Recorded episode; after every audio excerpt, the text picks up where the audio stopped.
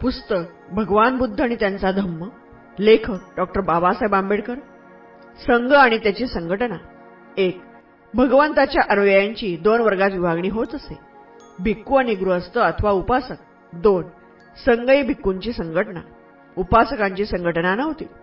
तीन बौद्ध भिक्खू हा मुख्यतः परिवराजक असे. परिवराजक ही संस्था बौद्ध भिक्खूंच्या संस्थेहून जुनी आहे. चार प्राचीन प्रतिवाजक म्हणजे कौटुंबिक जीवनाचा त्याग करून इतस्तता परिभ्रमण करणाऱ्या लोकांचा समुदाय. पाच आचार्य आणि दार्शनिक यांच्या साहचर्यात यावे. त्यांची प्रवचने ऐकावी आणि नीतिशास्त्र तत्वज्ञान सृष्टी गूढवाद इत्यादी विषयांवर त्यांच्याशी चर्चा करावी. तेने करून सत्यज्ञान मिळवावे हा त्यांच्या परिभ्रमणाचा हेतू असे सहा काही प्राचीन परिव्राजक दुसरा गुरु मिळेपर्यंत एका गुरुपाशी राहत तर काही कोणालाही गुरु न मानता एकटेच राहत असत. सात या प्राचीन परिव्राजकांच्या वर्गात स्त्री परिव्राजकही असत. त्या कधी पुरुष परिव्राजकांबरोबर राहत तर कधी स्वतंत्रपणे राहत. आठ या प्राचीन परिव्राजकांचा संघ नसे वर्तनाचे नियम नसत. ज्या ध्येयासाठी झटायचे असे ध्येयही त्यांच्यासमोर नसायचे. नऊ भगवंतानेच प्रथम आपल्या अनुयायांचा एक संघ अथवा भ्रातृभावाने एकत्र आलेला समुदाय बनविला आणि त्यांच्या वर्तणुकीचे नियम आणि ज्या ध्येयासाठी साधना करून ते प्राप्त करून घ्यायची ते त्यांच्यापुढे ठेविले. दोन संघ प्रवेश. एक संघात कोणालाही प्रवेश मिळे दोन त्याला जातीचे बंधन नसे. तीन त्यात पुरुषाप्रमाणे स्त्रियांनाही बंदी नव्हती. चार संघ प्रवेशात सामाजिक प्रतिष्ठेची आवश्यकता नसते पाच संघात जातीला स्थान नव्हते. सहा संघात सामाजिक प्रतिष्ठेप्रमाणे उच्च नीच असा भेद पाळला जात नसे. सात संघात सर्व समान मांडले जात असत. आठ संघामध्ये माणसाचे महत्त्व त्याच्या अंगच्या गुणांवर ठरविले जात असे. कुळावर नसे. नऊ. भगवंत म्हणत असत संघ हा एका महासागरासारखा असून भिक्खू म्हणजे महासागराला येऊन मिळणाऱ्या नद्या होत. दहा. नद्यांना स्वतंत्र नावे व अस्तित्वे असत. अकरा. परंतु नदी एकदा महासागराला मिळाली म्हणजे तिचे नाव आणि अस्तित्व लोप पावते. बारा. ती इतरांबरोबर मिळून एकरूप होते. तेरा. संघाची स्थिती तशीच आहे. भिक्खूने एकदा संघात प्रवेश केला की तो समुद्राच्या पाण्याप्रमाणे संघाशी एकरूप होऊन जातो. चौदा त्याची जात त्याची सामाजिक प्रतिष्ठा व कुळही लोप पावतात असे भगवंत म्हणत. पंधरा संघाचा जो एक भेद मांडला जात असे तो लिंगविषयक. भिक्खू संघ आणि भिक्खूंनी संघ या दोन वेगळ्या संस्था असत. सोळा संघातील घटकांचे श्रामणेर आणि भिक्खू असे दोन वर्ग पाडले जात. सतरा वीस वर्षाखालील प्रत्येक मनुष्य श्रामणेर मांडला जाईल. अठरा त्रिशरण आणि दशशील ग्रहण केलेला प्रत्येक मुलगा श्रामणेर बने. एकोणीस. त्रिशरण म्हणजे मी बुद्धाला शरण आहे. मी धम्माला शरण आहे आणि मी संघाला शरण आहे असे मानणे. वीस. दसशील म्हणजे मी हिंसा करणार नाही. मी चोरी करणार नाही. मी ब्रह्मचर्य पाळीन. मी असत्य बोलणार नाही. मी मद्यपान करणार नाही. एकवीस.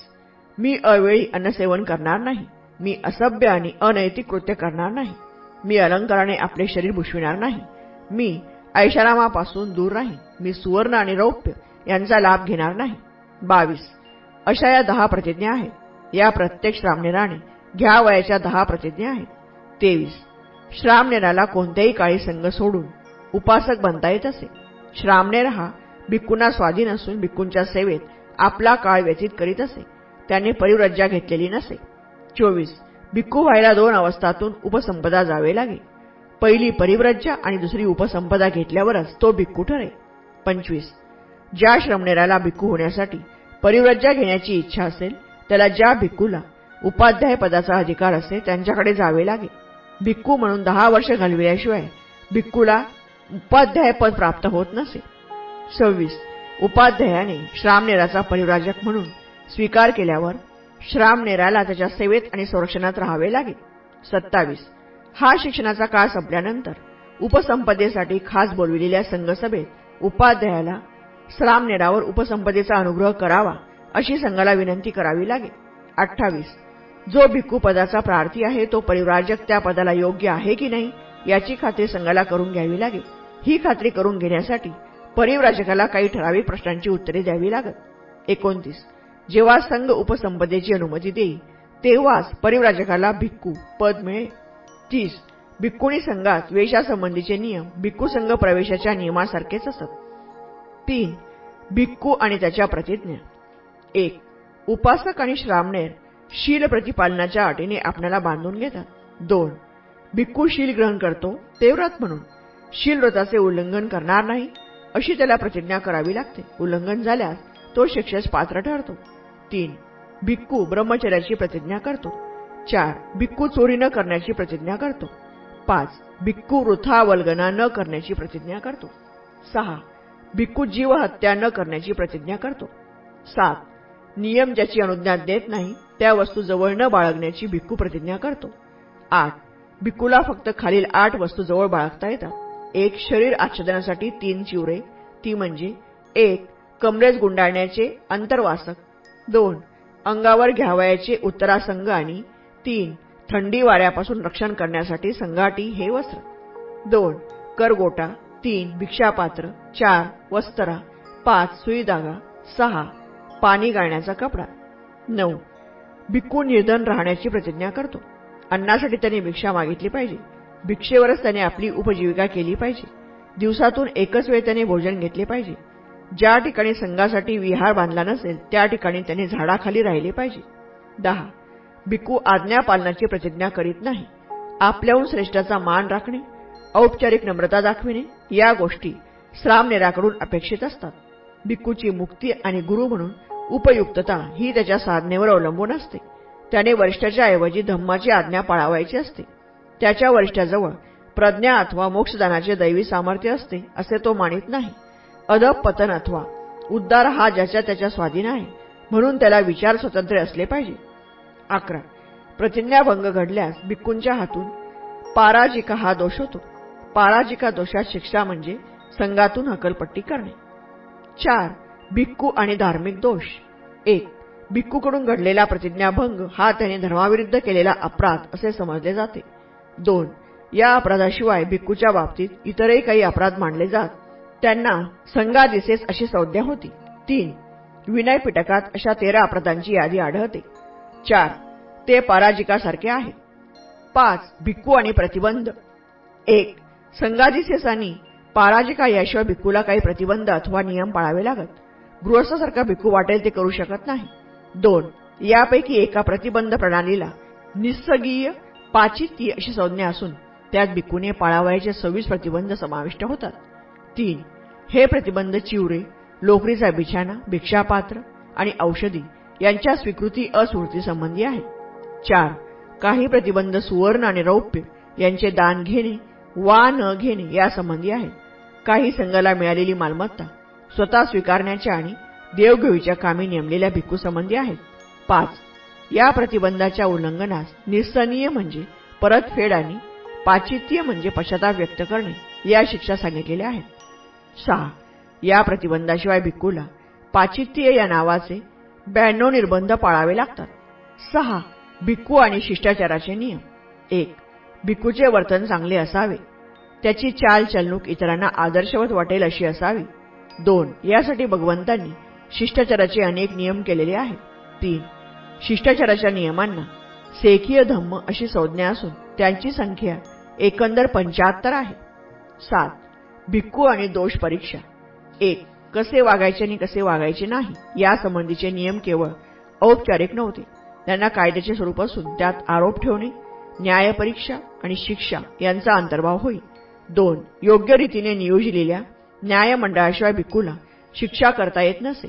तीन हे न्यायमंडळासाठी ज्या ठिकाणी भिक्खूच्या हातून अपराध घडला त्या ठिकाणी राहणाऱ्या भिक्खूंचे बनविलेले असे. चार न्यायमंडळासाठी लागणारी भिक्खूंची आवश्यक संख्या उपस्थित असल्याशिवाय भिक्खूंची न्यायपरीक्षा होत नसे. पाच आरोप निश्चित असल्याशिवाय कोणत्याही न्यायपरीक्षेला कायदेशीर स्वरूप येत नसे. सहा कोणतीही न्यायपरीक्षा आरोपीच्या अनुपस्थित केल्यास तिला कायदेशीर स्वरूप येत नसे.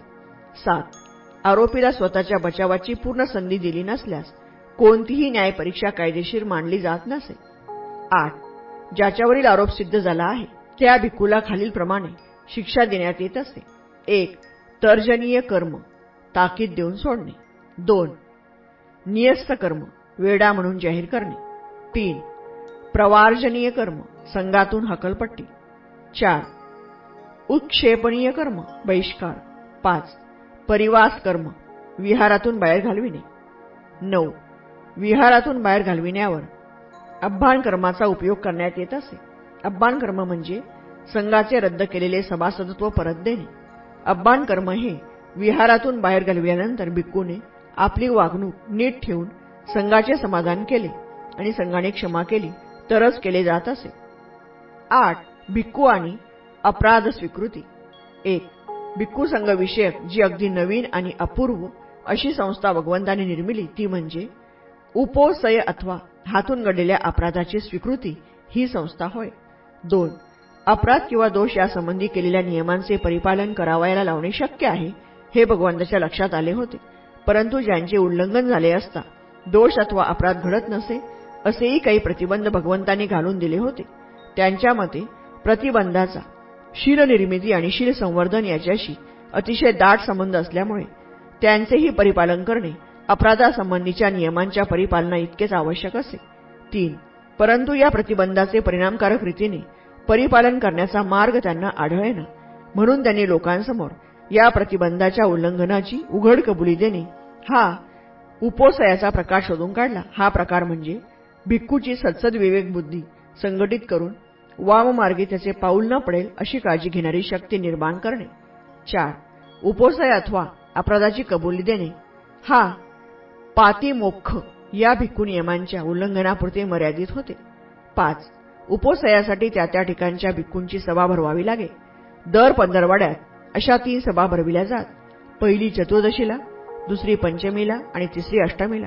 त्या दिवशी भिक्कूला उपवास करावा लागे. म्हणूनच कबुलीच्या दिवसाला उपोसत म्हणत सहा सभेत एक भिक्खू पाती मोखातील एक एक प्रतिबंध नियम वाचून दाखवी आणि उपस्थित भिक्खूंना उद्देशून तो म्हणे तुम्ही स्तब्ध आहात यावरून तुमच्यापैकी कोणीही या प्रतिबंधाचे उल्लंघन केलेले नाही असे मी गृहीत धरतो. हे वाक्य त्रिवार उच्चारून तो मग पुढल्या प्रतिबंधाकडे वळे. सात. अशाच तऱ्हेची उपोषताची सभा भिकुणी संघातही होईल. आठ. प्रतिबंध उल्लंघनाची कबुली दिल्यास पुढे आरोप ठेवून न्यायपरीक्षा झाले नऊ. अपराध घडला असूनही एखादा भिक्कूने तो कबूल केला नाही तर त्याला तो अपराध करताना ज्या भिक्कूने पाहिले असेल त्या भिकूने तो सभेत सांगावयाचा. असे झाल्यावर मग अपराधी भिक्कूवर आरोप ठेवून त्याच्या न्यायपरीक्षेला सुरुवात होईल.